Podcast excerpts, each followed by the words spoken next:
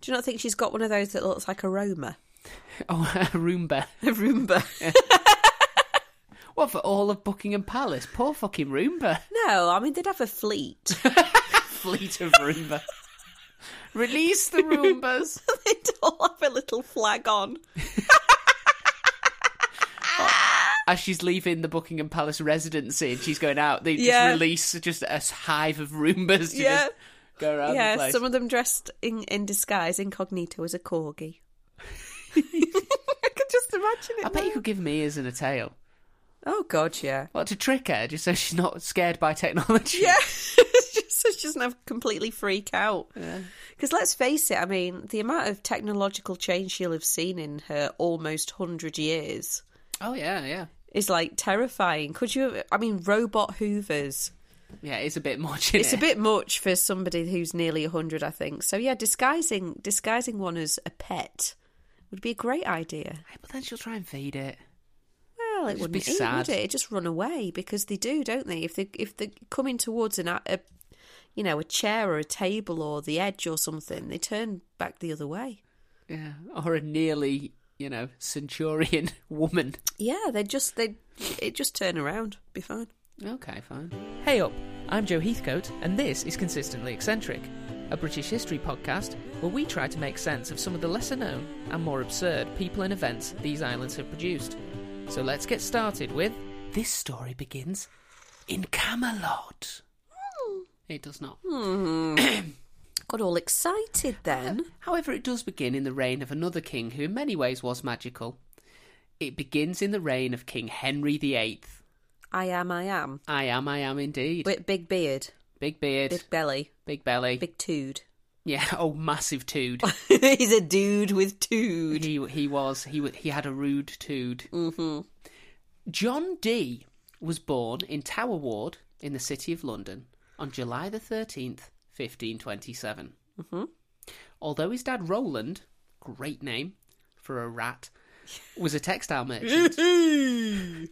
That's that's how he sounded. He was a textile merchant, making the family comfortably middle class for the time. Nice. He's there. He's not. He's not. Was there a middle class though back Definitely, then? there was a- because I'm not sure. Because you see, I'm gonna I'm gonna just pause this thought here, and I'm gonna birth birth some knowledge for you now because the rise of the middle class coincided because I did papers a paper. In fact, no, I did a, a two papers on this. Mm. The birth of the middle class. Okay. I think I came to the conclusion after extensive research came with the birth of the bowler hat, which obviously was much, much later. Okay. He was in the mercantile class then. Would that be a fairer description? That's better, thank you. So he, he made his money during his lifetime. He did not inherit it, Yeah, but okay. he still had money. yeah. So in, in terms of, he probably had more money than a lot of the nobility. So it was more a kind of, you know, he had the money but didn't have the status. Whereas Yeah. there were a lot of people who had the status but not the money. Yeah. John would later claim, though, that he was directly descended from the legendary Welsh king Rodri the Great, R- Based on what? based on the fact that he didn't want to he just, just be... decided he wanted. Yeah. It was. It, who's going to check? Our children do stuff like that. Yeah, but he, he figured it would add to his I'm not mystique. I'm not who I say, who you say I am, mummy. Today I am a dragon. You okay, know, he it- didn't quite go that far, you know. No, but it, he might as well have done. No. His father, definitely his father, had ideas to improve the family station Go on. in the traditional way, and he was able to secure a position at the court of Henry VIII as Mm. a gentleman sewer. Really? Mm. It was a Interesting. position, so he was. It was almost by appointment to the king. He would make some outfits for the king, and he would also get uh, preferential contracts because he was a trusted. You know, if the king allows him to make their garments, then lots of the nobility want to sort of copy. Well, I suppose. I mean, you would have tailors and stuff, Mm, yeah. wouldn't you? So uh, yeah, okay, I get, I get that. Like a gentleman's outfitter for the yes, day, essentially, yeah. right? And this position allowed him to send his only son, John, to study at the best schools that the country had to offer, eventually making the grade to become a founding fellow of Trinity Mm. College in Cambridge. A college that was set up by Henry VIII himself and apparently still has a bombastic statue of Henry VIII outside. Oh, I'm sure. I'm sure his his shoulders are broad, his beard's massive, and so's his codpiece. Oh, yes. John was only 14 years old when he became a fellow of Trinity College. Wow. Mm.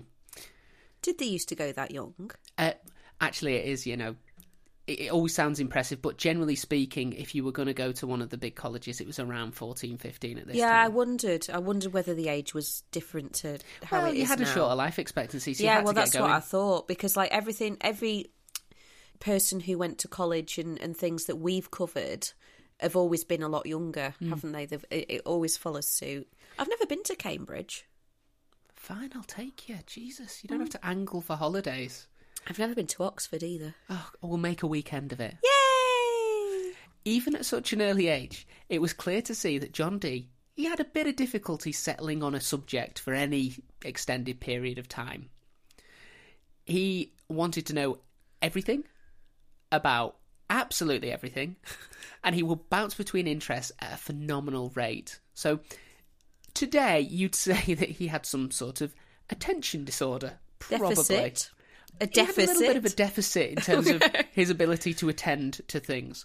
Bless him. Trying to learn all the things, though, it takes quite a lot of time. Oh, yeah. And John Dee would study for around 18 hours every day for the, his entire life. Yeah, but there wasn't Instagram. No, there wasn't. Providing a template for Margaret Thatcher in that he would only sleep for four hours. The other two hours uh, were allocated to mealtimes. Wow.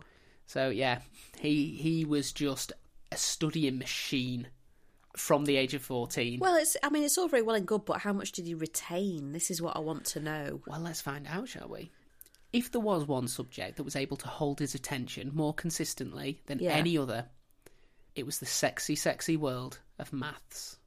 Oh no, my worst. Well, he found mathematics to be, oh, just the best. I don't see the appeal. You know, like I've always said, I think I'd be better at things like Sudoku if it was pictures, not numbers. Because the minute be. I know it can be, and I know it doesn't really matter, but it always is numbers. And the minute it's numbers, my brain just goes, "No, This is scary. no, you Let's can't do go it. away." No, Well, do you know what?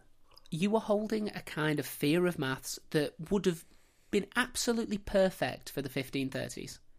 You would have been, like most of the population, seeing maths with a sense of uh, fear and mistrust No, Uh, dread, dread. I had for maths. because it was fair to say that the Renaissance was slow to take hold in Britain. And as a result, mathematics was seen as being pretty much the same as studying the occult. With Um, its, Really, well, it has its own Yakult. It has its own secret language and hidden knowledge, much like the occult. So the two things are they're the I mean, same. they have algebra Yeah, and trig. yeah, Still don't understand what they are. yeah. But eh, go back a couple of hundred years where science wasn't really fully established, and you see someone who's saying that they can predict, you know, what's going to happen in the future based on mathematics. You're just going to assume that they're, you know, consorting with demons, aren't Well, you? that's. I mean, essentially, this is what Merlin was. Hmm. Like a mathematician. He was a mathematician. Yeah. They touch on that in Sword in the Stone. If you watch it as an adult now, he makes so much more sense as when you were a child because when he sings that song in the Disney one and he, he put he, he's packing his bag Hmm. and he puts all his books in he says what they are and it is it's like geometry trigonometry and and it, it, yeah Oh, there you go, Merlin. merlin Merlin, mathematician. mathematician yeah That's why we do ma- Astronomer. he was a maths wizard. yeah As a result, though, of the general mistrust of most of the population of this newfangled maths, maths books were often burned by authorities as conjuring books. prestidigitonian Yeah, essentially, it was the same as burning the Necronomicon. yeah It probably didn't help this view uh, when John, who was only 19 at the time, managed to create a sensation during the staging of a play in Trinity's main hall. Okay. So he he wasn't an actor. He was um, backroom. He was just going to help with the set design uh, and sorting out the props. Okay. Was he like doing those sand weights and stuff? Oh, well, the opening act of this particular play called for the hero to ride a giant dung beetle to go and meet Zeus, as you do. I don't know that play. but No, go but on. that's what that's what needed to happen. Uh, and John decided that if the play called for a giant flying dung beetle, then he may as well go ahead and make one. Amazing. He never revealed how he managed it, Uh huh. but on the day, his giant dung beetle did indeed take off and appeared to fly around the eaves of the hall to the astonishment of the audience and probable terror of the lead actor, who was sat on the back of it. Oh my god. There are hints as to how he pulled it off, Okay. with references to pneumatics, springs, mirrors, and pulleys in some of the many academic papers he would write during the following years. So Okay. he'd obviously been studying these things. yeah. However, some of the learned scholars who had witnessed the flying dung beetle decided that the most reasonable explanation for how he'd done it was Witchcraft. demons! He'd summoned a demon Of course he and has. he placed it into a giant model of a dung beetle To what end? to compel it to fly around at an op- opportune moment. Yeah, but to do exactly what they wanted it to do. Yes. So what? It just goes to prove how powerful a warlock he is. Oh my god. John Dee was forced to defend himself against these accusations, but by the following year, he decided the best option was a self imposed exile in mainland Europe until the whole thing had blown over. Because they were more open to the idea that he'd found a scientific method Oh my god. of figuring out how to do this. I'm loving this. Yeah, so he, he had to leave the, the country because he made a dung beetle fly. God. Oh, I'll give it a few years. You see, this this would be even more ridiculous if people still didn't believe that the Earth was flat. But unfortunately, we still have people among us. No, the difference is they're the minority now. At these times, the people who thought it was demons was the majority. Wow. In Brussels in 1548, John Dee learned about trigonometry and its use in navigation, Trig. making him possibly the only Englishman to have this knowledge at the time. And it also allowed him to form a lifelong and close friendship with a cartographer called Mercator, who had the Mercator. effrontery to create maps that did not place Jerusalem at the centre of the world, but were actually geographically accurate. Okay. So he he went, no, but this this actually this is what the world actually looks like, and everyone went blasphemy.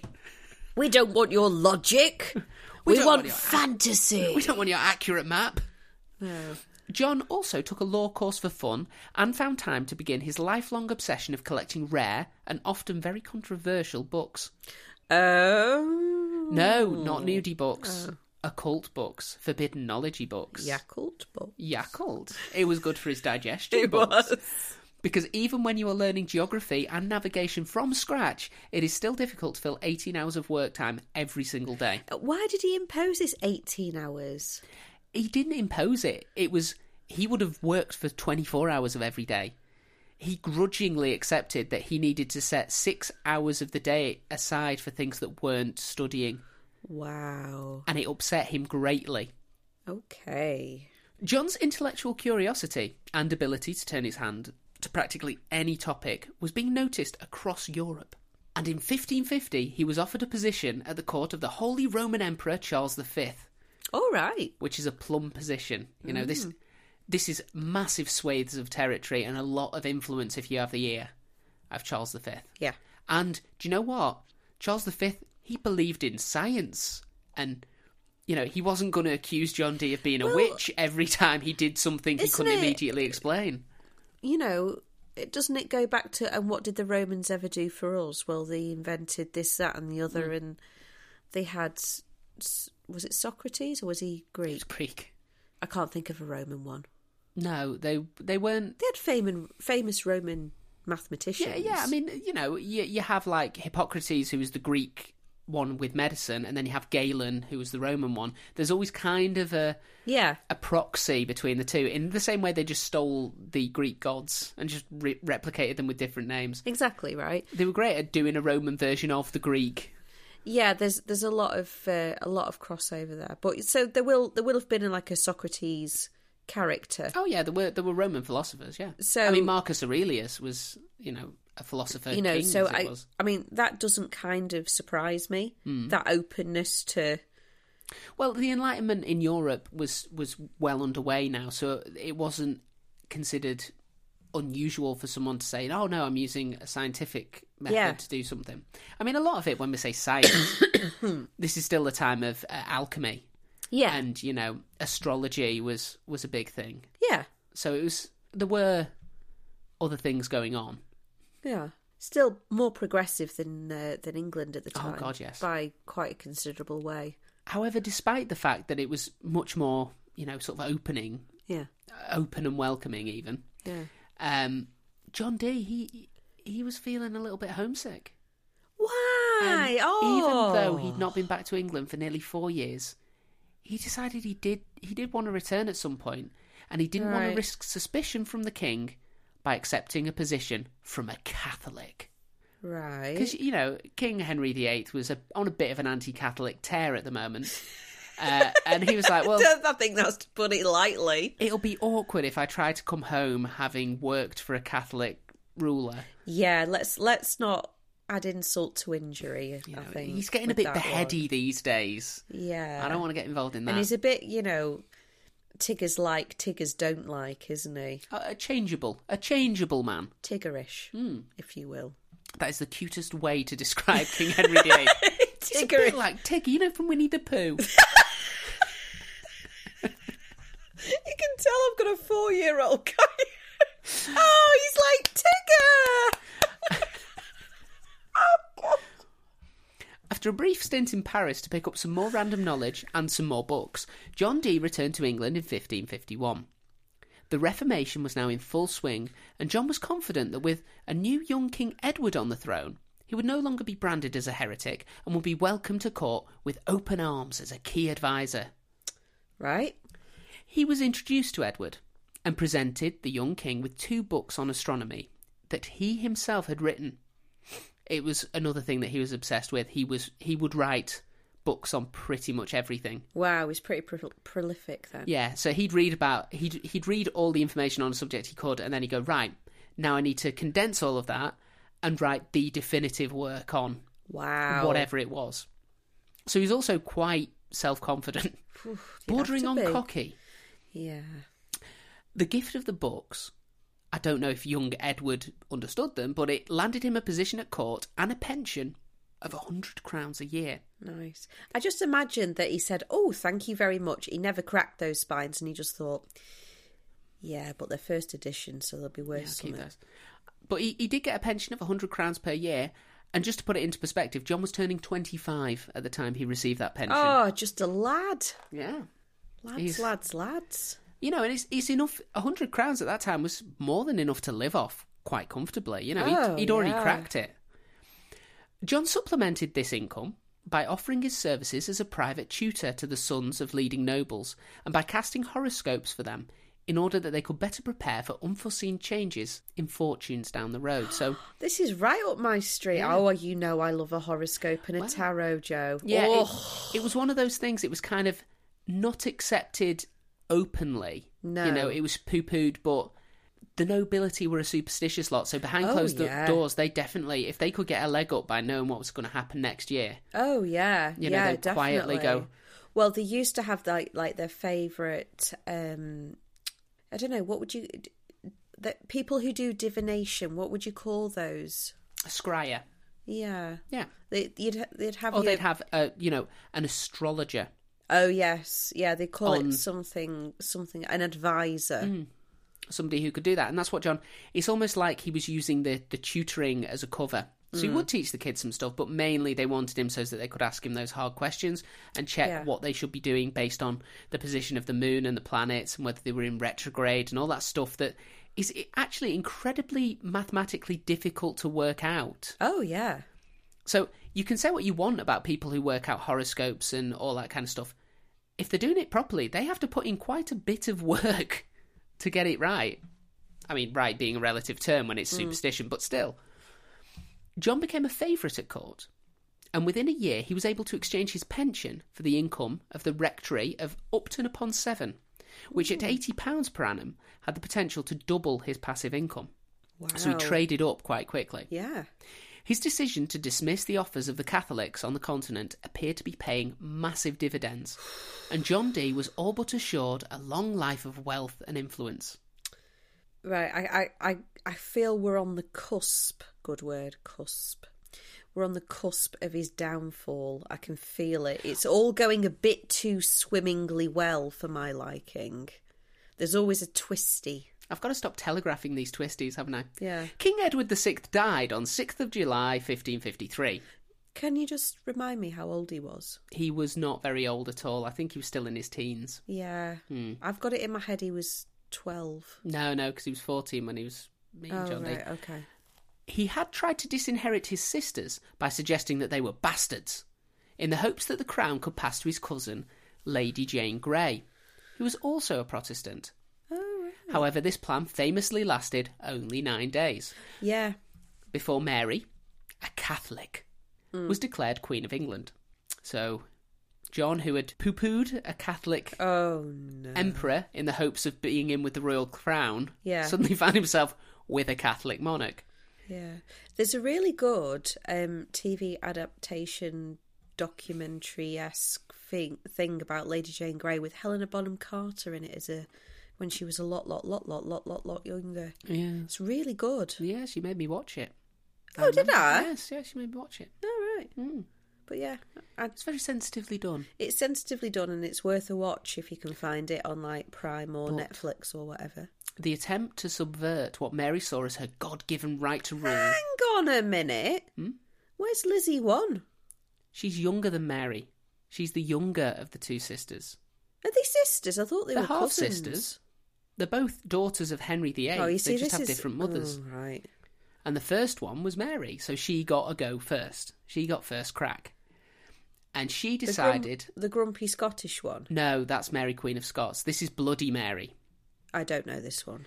Uh, this is Mary, the queen between Edward the Sixth. The Queen and- between. She's the queen betwixt Edward the Sixth and Elizabeth the First. Then I don't think I've ever heard of Okay, her. well, she was a bit miffed that people had tried to take away her position as queen, and she decided that she was going to have a massive crackdown on any Protestants at court who may have been involved in the plot. This included John's father, Roland, the rat, who was made destitute practically overnight. was he still alive? What was he he, was doing? still like he was he was still tailoring Oh, he, but oh, because yeah. he was he was a Protestant and he'd been at court at the time when the Lady Jane Grey thing had been going down, she's like, Oh, and God. and the rat put the rat in the sewer. with his stupid Brummy accent. Yeah. Uh, yeah, so he was made destitute immediately. Oh, John tried to keep his head down and hope that his association with the Holy Roman Emperor, who he poo pooed, would be enough to convince Mary that he was a good sort. not a chance. Ah, well, you see, at first it did seem to work. Oh, Then, in 1555, confident that the last of the Protestant conspirators had been rooted out, Mary began burning heretics. what's a heretic? What's Uh, that mean? In this in this instance, anyone who wasn't fully high Catholic. Right. So anyone who wasn't oh my practicing goodness. full high Is that Catholicism. high Catholic. Yeah, like bells and smells and 15 hour masses in Latin. Oh my god. The first heretic was canon of St Paul's Cathedral, John Rogers, who was deemed a heretic for being both a priest and happily married with her children. With her children? And With her happily- children, he has her children. He has our children. he was burned in Smithfield Meat Market in January. He will be followed by around 500 others all over the country. Wow. By May of 1555, an arrest warrant had been issued for John Dee, who had been spending a bit too much time with men suspected to be advisers to the Protestant princess Elizabeth. Oh no. So he'd been trying to hedge his bets and been Yeah. trying to, while not upsetting Mary, sort of putting in some face time with her younger sister, thinking, well, if this goes tits up, I want to make sure. Yeah. Uh, yeah, and he'd been called on on the fact that he was he was trying to play both sides of this particular argument. Okay. but even worse than his associations with the young princess. Yeah. And the reason, really, he was arrested Mm. was his association with mathematics. Oh, bloody maths. which was pretty much See, I knew it was no good. I, kn- I, kn- I knew it. well in Mary's eyes. This was pretty much tantamount to summoning the devil himself. I agree. And D's actual the charge that was made against D in the end Mm. was that he had, with malice of forethought, engaged in calculating.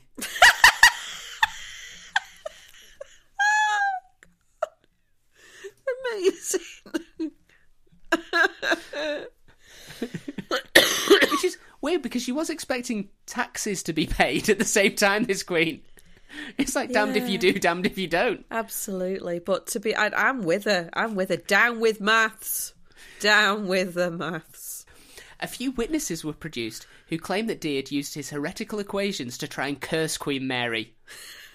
They even found a guy who was willing to testify, under oath, that Dee and his complex long division had caused one of his children to go blind and had actually killed another. Well, believe it. maths has made me blind. I don't, I don't think sitting my GCSE E maths that that would have worked. The problem was, it's like, can you point out the man in court who made you go blind? It was him! Oh, shit. That's a door. Oh, it's tragic. he had his whole life ahead of him. John had his income from Upton confiscated and was sent for further examination by a bishop called Edmund Bonner. What do you mean further examination?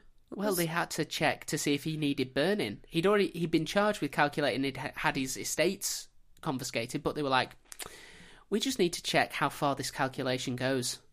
So they sent him to be examined by Edmund Bonner, who is better known not as the baby-eating Bishop of Bath and Wells, but as the bloody Bishop of London Oh wow. who personally signed hundreds of documents confirming the heretical status of Protestants who had just been going about their day, not believing in transubstantiation, like dicks, before being dragged into his chambers.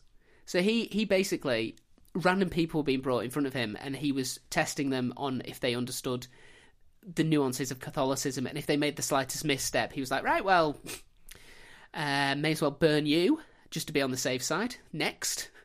See, I thought he was strip searching him Well, for signs of numbers. I'm buggered. I've got an 11 tattooed on my arm. That'd be me gone. No, I just imagine like a I don't know some kind of six six six tattooed on his arse. Just like, oh my god, devil's spawn, I was 16. We were in Magaluf. What do you want from me? run a lads weekend. I know it's shit. You know it's shit. Can we just drop We're it? in Fwengi Roller. We don't know how the interrogations went for John, but by the autumn, he'd been made a chaplain and was assisting his new friend Edmund Bonner in interrogating other suspected heretics. Oh my god. so I assume they went well. Well, you can imagine. I mean, somebody who studies for 18 hours a day, I'm not being funny, but it's a bit like people who go to into Bake Off a bit without doing their research. You do your bloody research just in case at some point you might need something that'll save your life. Well, there you go. I mean, Bake Off, not quite that brutal. But I can't stand. They go into this competition not knowing how to make a roux. I mean, it comes up every bloody year. How can you be that underprepared?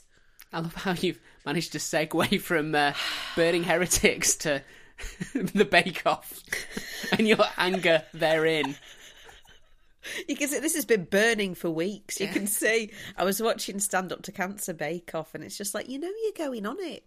How can you not make But that's that's scones? that's like on easy mode, isn't it? It's like make a biscuit. Exactly. Still mess it up. But I know, I know you're thinking, and yeah, it is true. He did have a very good grasp of the Bible. He understood it, and he could argue from any point. But I think probably the reason that he was able to flip so quickly was because he did not have the attention span to commit to a specific Christian doctrine.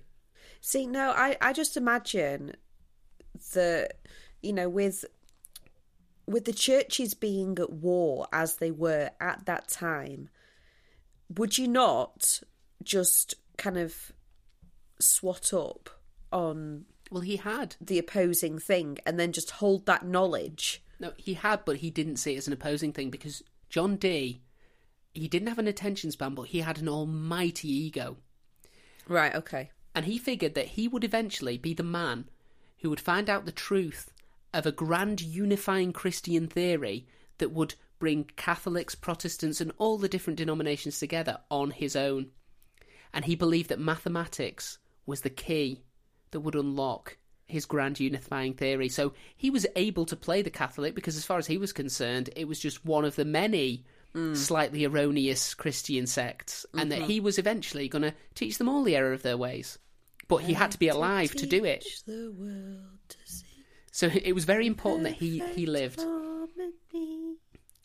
Not so much at this point because his you know self-preservation did mean that he had to take part in interrogations where his contributions personally helped to condemn many others to a lingering and painful death. But Oh, oh, that's just sad. Away she comes. he's he's making an omelette. He's going to break some eggs. He is. It's Hi, John Day. Noxie, no.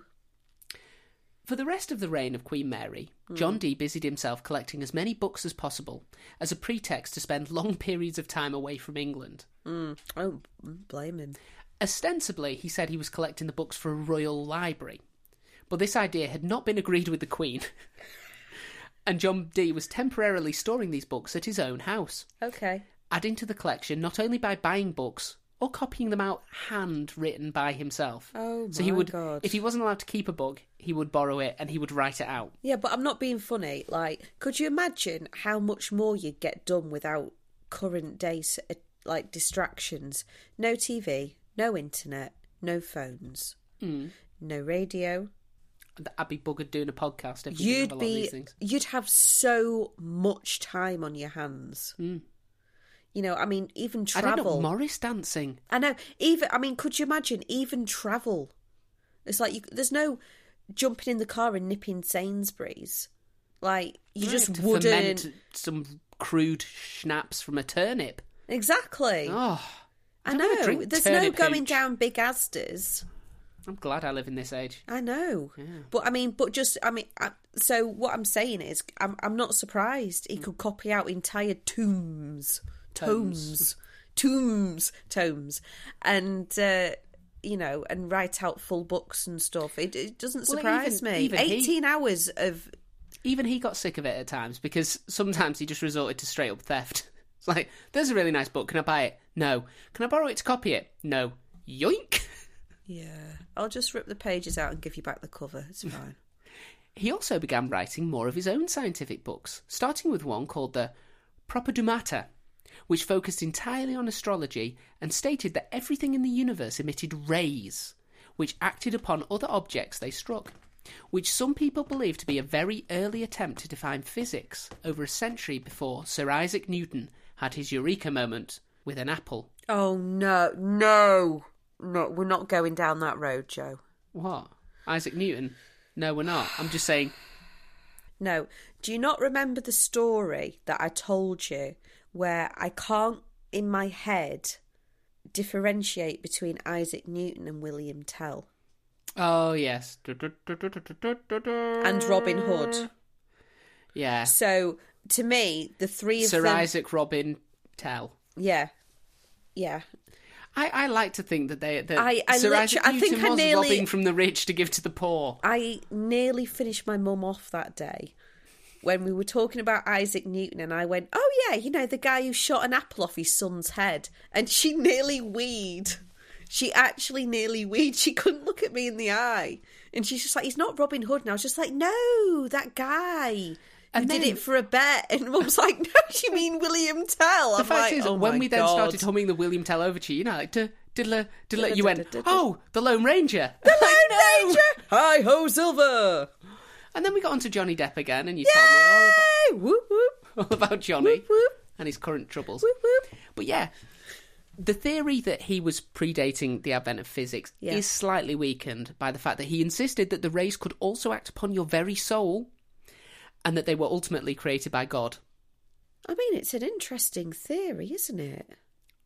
It's, it's a thought exercise. I wouldn't go so far as to call it a theory. No, but like, I'm sure I've read something about a religion or a a belief system somewhere where you know everything within the world has an impact on you. I'm sure I've read it. Yes, the butterfly effect.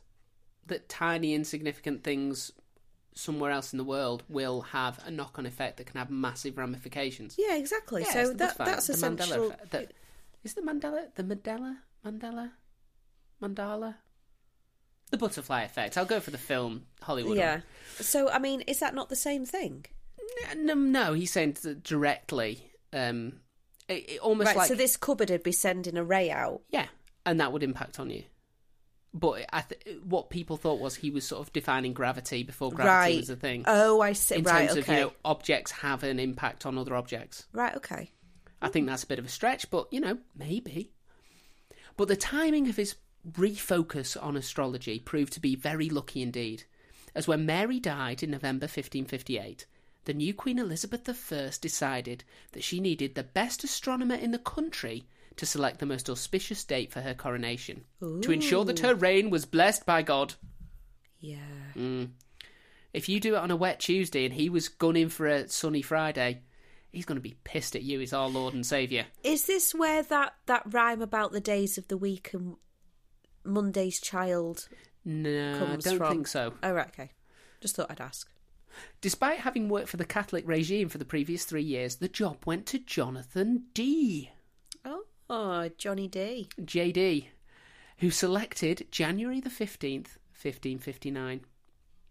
The coronation went off without a hitch, and John What, Oh, sorry, Dee- what, so can you just say that date again? My brain just refused it because it's a number. Go on. January 15th, Okay. 1559. The coronation went off without a hitch, Hmm. and John Dee, confident in the support of the new queen, began expanding his interests by dabbling in Kabbalah as a possible new route to a grand unifying theory of Christianity, because apparently Kabbalah is quite number heavy in I terms of don't its know. symbolism. Are I they? don't know either. I, I- just know Madonna tried it for a while. I don't even know what it is. It's like a, it's a, I believe it's sort of like a Jewish sect. Um, so it's still sort of Abrahamic religions, but it's a very sort of um, Write in, dear readers, listeners, and fans. no, no. Let's be fair, fan. Fan. You know who you are. Um, if you have any more information rather than our waffle, Yeah. let us know, On any of the subjects we cover, to be honest. please. It was during this time that he began to become obsessed, though, with the idea of angels and the possibility of summoning them. Is this angel numbers? Is this where angel numbers comes from? Though as this was John Dee, he was studying this idea alongside developing a series of ciphers, as he had spent a small fortune to borrow a legendary book called the Stegnographia in Antwerp. Ooh. and even though he paid what would have been like a lifetime wage for a, you know, a, a lowly peasant, Yeah. he'd rented it for 10 days. But because it's John Dee, he spent the 10 days copying it out in its entirety, barely completing the task despite his 18 hour workday. Wow. He shared his developments in ciphers and codes with William Cecil, who found them incredibly useful when setting up England's first formalised spy network. Amazing. And we have been at the forefront of espionage ever since. So, John Dee, thanks for 007. Hmm? Yeah.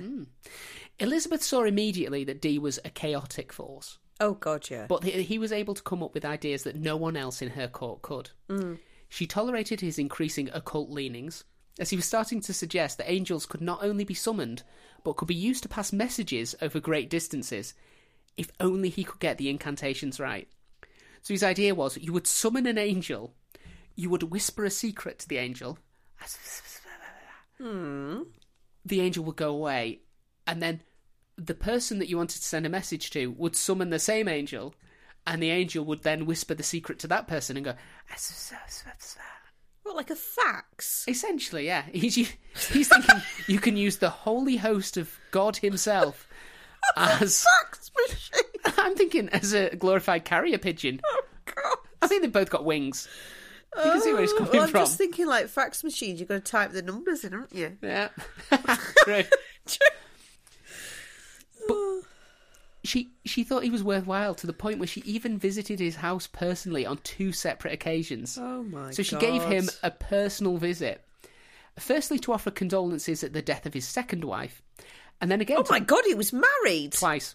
at this point. Freaking nut job. And then again to pay respects when his mother died. And apparently, both times, John D was incredibly awkward. Didn't know how to respond to the Queen just being at his doorstep. rocking up like, hello, one is here. You imagine she has exactly the same voice as Elizabeth II, don't you? Yes. All royal people sound the same to Yeah. me. Oh, is that how King Henry VIII sounded? One is very annoyed. One will One chop has off your a head. beard. One It's is corpulent. bushy. Yeah, but apparently Bring forth my corgi.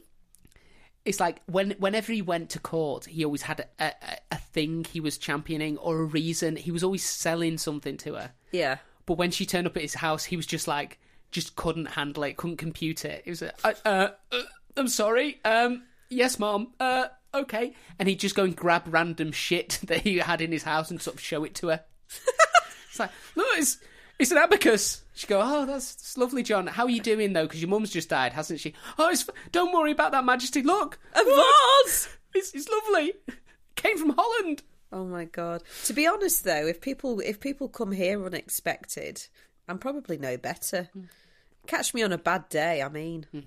His house at Mort Lake, which literally means Death Lake. I was going to say Death Lake. now house the largest library in England, as well as the largest collection of scientific instruments.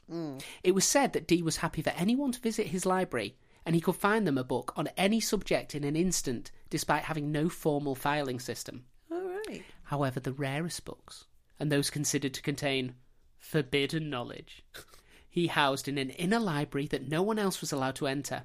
Almost a physical manifestation of his own brain. He had his inner sanctum. The true John Dee made material. Ridiculous. It's like the forbidden section at Hogwarts. Yeah, it was. That's where they got it from. Yeah. He was generally shunned at court by the, uh, the rest of the nobles. But when there was a blazing star in the sky, a mysterious illness, or a suspected curse, John Dee was the guy to go and see. He was the lad. It's like he, he was the guy that everyone he made everyone uncomfortable, but he served enough of a purpose that everyone tolerated him. Yeah. He would charge a small fee for his services and essentially became a consulting magician to the nobility of London, which is one hell of a job to hold. I mean, what a title. That's something to have on your grave, isn't it? Magician. He spent the early 1570s dabbling in alchemy, adding a new room filled with bubbling test tubes to his house at Mortlake. Amazing. But he soon realised that these experiments were costing him more money than he was making, and he Aw. approached the royal court with a new idea to make gold. During some downtime, no, no, no, he's not. He's not making gold. No, it's just instant picture of that Blackadder episode. with A him- nugget of purest green. I was going to say when they're making the green. Well, during a little bit of downtime, he found a few hours. John Yeah. Dee had studied geology, geography, and mining techniques. Wow. He also had his skills as a cartographer and divination, so he proposed that he be given money to chase down buried treasure across the globe, much like an Elizabethan Indiana Jones. Oh my god. But no sooner had he bought a fedora and a bullwhip when a reply came from his old friend William Cecil, the spymaster, saying that the Queen had decided reluctantly not to agree to the scheme at this time. Oh. However, she would be obliged if he would teach some merchants the basics of navigation at sea, as they had come to her with a scheme to find the Northwest Passage, which she believed would prove a lot more profitable. And as you know, Yep. they didn't find it, No. because it wasn't found for many a year. No. Unfortunately, he was asked to complete the task in less than a month, with the captains of the three ships going on the expedition insisting that they didn't need to be taught nothing from no landlubber. Oh, what? The fleet would, did not find the Northwest Passage, as not one member of the 34 strong crew were Norwegian. But they did find Canada, where they promptly kidnapped a native Canadian and returned home with some samples of the local rock. They, they literally just took a Canadian. Why? Because they, the Canadians saw this massive honking ship in the harbour and they sailed a canoe out to have a chat and see what they wanted. Yeah. And the English looked down and went, Oh, look, there's people here. And they tried to communicate, found they couldn't, and went, Oh, all right, we'll just take one. So they just grabbed one and sailed off. We'll figure out their language on the way. Oh my god. The rock proved to be a lot more interesting than a Canadian. Oh, I Uh, bet. and it was inspected and reported to contain traces of gold. Well, yeah. This led to calls for a new expedition to formally claim Canada for England in order that all the mineral wealth would go to Queen Elizabeth, because as you know, by this time the Spanish were in South America with loads of gold. So the English just assumed this entire continent's probably just one one massive gold seam. I was going to say it's a massive just seam of gold. And the Spanish haven't called dibs on the coal bit at the top, and we're hearty English folk, so we'll we'll you know go through the depredations of of being in Canada in order to get a leg up in terms of our gold supply. Oh, thus, thus starts us essentially ruining the world. The second expedition returned with tons of rock. I mean, like tons and tons. The ships didn't have enough food to get back, really. So a lot of people died, but they chewing had on rocks. shit tons of rocks. But it was found that the amount of gold actually present didn't cover the expense of the voyage. Oh no! This was an issue for Dee specifically, as he had invested most of his dwindling finances into the scheme. oh god! He was now beginning his 50s, and like many men entering their middle age and feeling that their life hasn't quite panned out the way they wanted Oh to. my god! What's his crisis? What's his Yeah. crisis? Is he going to cut his hair? Is he going to grow a beard? Is he going to get a motorcycle? What's going to happen? Firstly, he got himself a hot new wife, 23 year old Jane Frommans, Gee, and they immediately got busy making children, ending up with- Zay. ending up with seven or eight in total. Oh my god! The dirty old man. Uh, well, the dirty, virile old man, let's give him his props. He didn't need no Viagra's. Icky. But this only reduced his existential dread for a short period of time, and when a fiery meteor turned the sky above Mortlake red with blood on March 8th, 1582, he was reminded that despite all of his tireless study, he was yet to summon a single angel to give him tangible proof of the spiritual realm. Right. It was during this low ebb, on the day of the meteor, Yeah. that he met a man by the name of Edward Talbot. Tol. Sorry, Tolbert or Togbert. Talbot. Tolbert. It doesn't matter anyway, because his actual name was Edward Kelly, but he was using Talbot to try and cover up his prior conviction for forging. So he's a good man. Edward Hmm. good was only sort. 26, but was already a well practiced con man and swindler. Uh huh. And when he heard that John Dee wanted to talk to angels, he mentioned that he actually had a little bit of experience in that line. Oh, I bet he bloody did. Fucking Del boy. Talk to angels? I can talk to angels. Which angel do you want? How do you want? Push, push, push, push, push. During his income ver- tax. During his very first angelic summoning session with Dee, Edward Kelly was able to chat to Oriel, who you may know as the angel who warned Noah about the flood. So this is some top tier angeling that he managed to get. It seemed almost unbelievable that they would get Almost untrue. that they would get connected with an archangel on their very first go, but here we were. Oh lord. D, he took this as a sign that he was meant to communicate with angels. Again, midlife crisis. I just, I imagine, I imagine now a man kind of looking scratty with one squinty eye and one like wide eye, kind of like with a twitch, and he's just absolutely certifiable. I'm not saying he was at his best here. No, The many, many years of no sleep may be catching up with John Dee at this point, Yeah. and the fact that he's tired from all the sexing. I was going to say, yeah. he asked the Archangel, who was definitely speaking to him through this con man, uh, for help in extracting hidden knowledge from one of his books called The Book of Soiga, Okay. but was told that only the angel Michael could do that. and Bloody he hell. could only be summoned if Dee and Edward Kelly worked closely together over a long period of time, while Dee was paying all of Kelly's expenses. I was just going to say, while he was paying him an extortionate amount of money, It was Thus- essential. bankrupting himself, and then um, essentially he'd just disappear, I assume. Hmm. Yeah.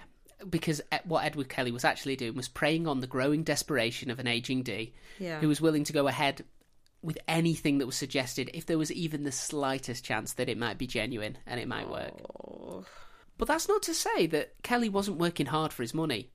Over the course of the next year, he helped Dee to fill seven whole books with angelic communications, which meant he was putting on his angel voice for hours at a time, pretty much every evening, and having to spout stuff. Yeah, but that that's like hilarious. You'd just get really pissed. and you just talk random. Another thing. Nothing. It was supposed to.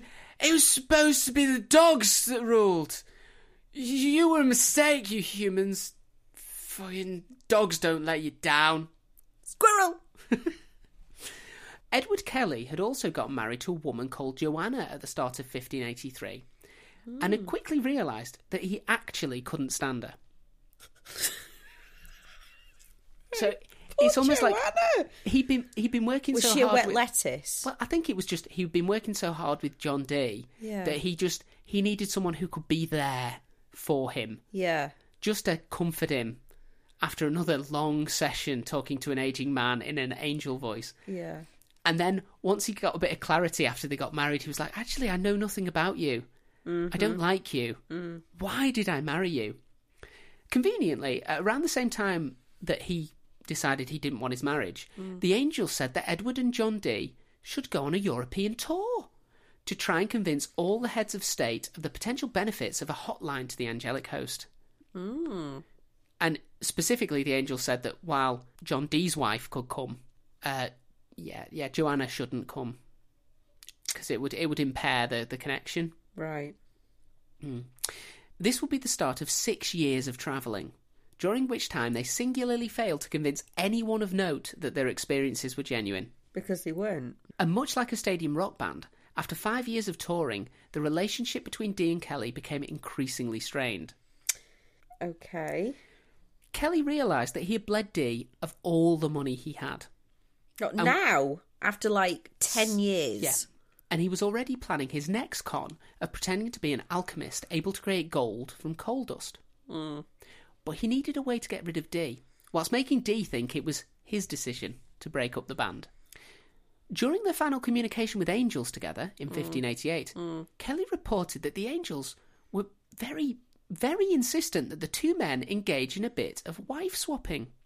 I bet they bloody did. D, he wasn't sure, but you know, he he was all in on this angel thing. He just spent his last few gold coins. Mm-hmm. He'd been traveling for six years. He'd abandoned his library and any hope of sort of you know having a position at court. Where are you in your life? I've abandoned all hope. I am in Mm. my fifties. As you know, I'm now in my sixties Yep. and I have abandoned all hope. Yeah, so it had to be true. So he reluctantly agreed to the spiritual command. Keys in a bowl, chaps. Yeah, but immediately afterwards was racked with guilt and never tried to contact Angels with Kelly again. Incidentally, about nine months after this episode, his wife Jane gave birth to her eighth child, one which didn't resemble Dee quite as much as the previous seven had. Interesting. Dee and his now slightly larger family returned to Mortlake in 1589 to find that the house had been ransacked in his absence, Oh with no. many of his most prized books and all of his scientific instruments that he had painstakingly collected over a lifetime stolen. Oh, that's terrible. Facing destitution, Dee was reliant on the pity of Queen Elizabeth, who made him warden of Christ's College in Manchester. However, this just forced him to move to Manchester, where he was ridiculed daily by the student body for ever believing that he had been speaking to angels. It's just like an open secret that he'd been Oh taken my in. god! And do you know what? Manchester tu- students aren't kind. No, I was one. I know. there was no pity. There's no pity. It's like be tough or be picked on. he, he hacked it until 1595. By this time, his wife Jane had died of the plague, and King James was on the throne, who, for obvious reasons, did not want to be associated with Dee at all. What happened to Lizzie One? She died. Did she? Eventually, yeah. He outlived her. Yeah, he saw four monarchs. No, he saw Henry, Edward, Mary, Elizabeth. He saw five monarchs in his lifetime. Wow. Hmm. For the times, though. Wow. Dee's final years were spent in poverty at his house in Mortlake, Hmm. where he was forced to slowly sell off all his remaining collection. Oh, now that's that's horrible. No, that's horrible. no. dismantling his life piece by piece as a constant reminder of all the wasted promise of his youth. Oh, John Dee never did find the secrets he was searching for that we know of, and died at the age of 81 in 1609 with his daughter by his side. He may have taken some comfort in the fact that he had outlived Edward Kelly, who had been imprisoned when it turned out he couldn't make gold and had died in 1597 while trying to escape. Do you know he what? literally tried to climb out of a tower and fell. I really hope, I really hope that John D found out that and somewhere, you know, somehow laughed about that. No, he did know about it because Oh, he did know about Yeah. it. I mean, what what did I say? He died in 1609. He outlived um, Edward Kelly by over a decade.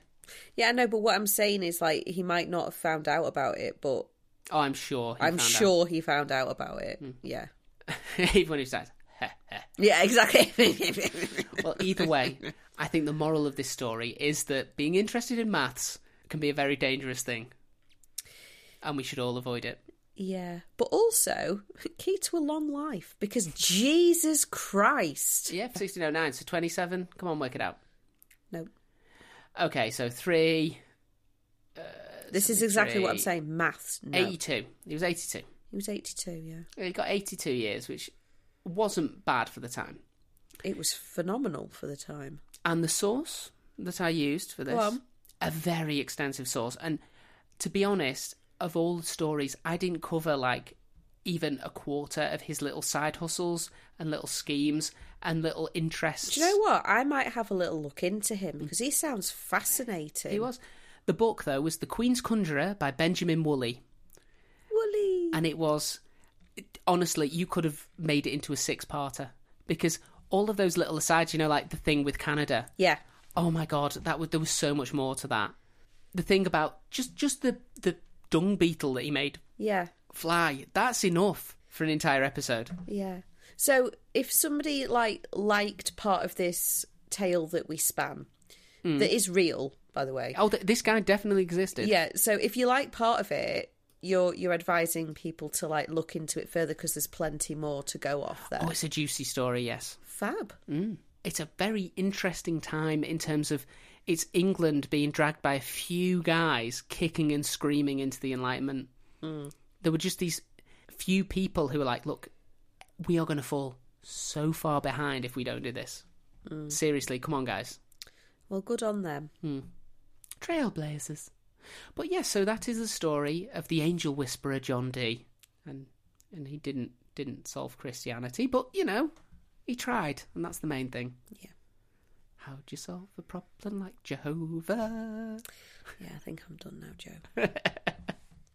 Hi there, it's Emma, Chief Organiser at Consistently Eccentric, here to remind you all that if you like what you hear, you can catch up with all previous episodes and session series by searching for us on ACAST, Spotify, and iTunes. How fancy! You can also join us on Instagram at Consistently Eccentric Podcast, where we update on the weekly episode and post all of our bonus content for you lucky lot.